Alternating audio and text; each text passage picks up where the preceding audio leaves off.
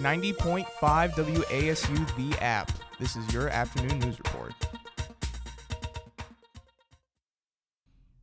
Good afternoon, this is Stephen Leverton for nine point five W A S U News Break. In local news, the Watauga Democrat reports that the High Country Cloggers will be joining the bluegrass slash hip-hop band Gangsta Grass on February nineteenth on the Doc Watson stage for Americana music at the Appalachian Theater. This is the first time the two groups have performed together. Tickets are going on sale for thirty dollars.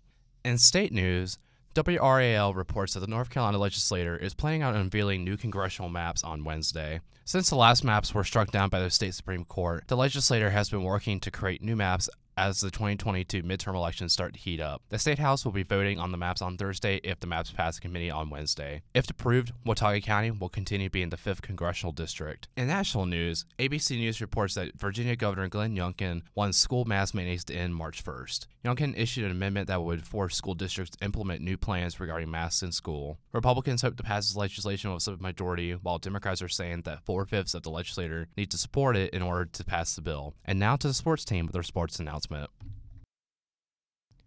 I'm Matthew Schweiker here with your Wednesday afternoon sports update for ninety point five W A S U, the App F M.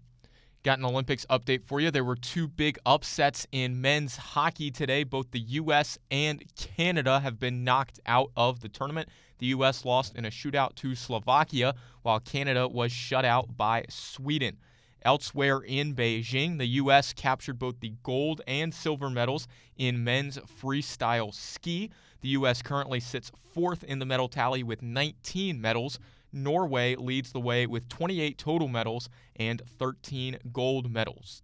Elsewhere in the sports world, the trial in the death of former Angels pitcher Tyler Skaggs continues today. The government rested its case yesterday against Eric Kay, the former Angels communication official who is accused of giving Skaggs the pills that caused his death from an overdose in twenty nineteen. During testimony yesterday, four other former Los Angeles Angels testified that they received pills from Kay throughout their time with the team. In App State news, just one more weekday game for you this week. Men's basketball is in action at home tomorrow. They'll be taking on Troy. This has been your Wednesday afternoon sports update. Now, over to weather. Your Boone Weather is brought to you by Boone Weather dot com. Wednesday's afternoon weather is cloudy as the high reaches forty-three degrees and the low drops down to thirty-nine degrees. From ninety point five W A S U F M, this is Stephen Leverton.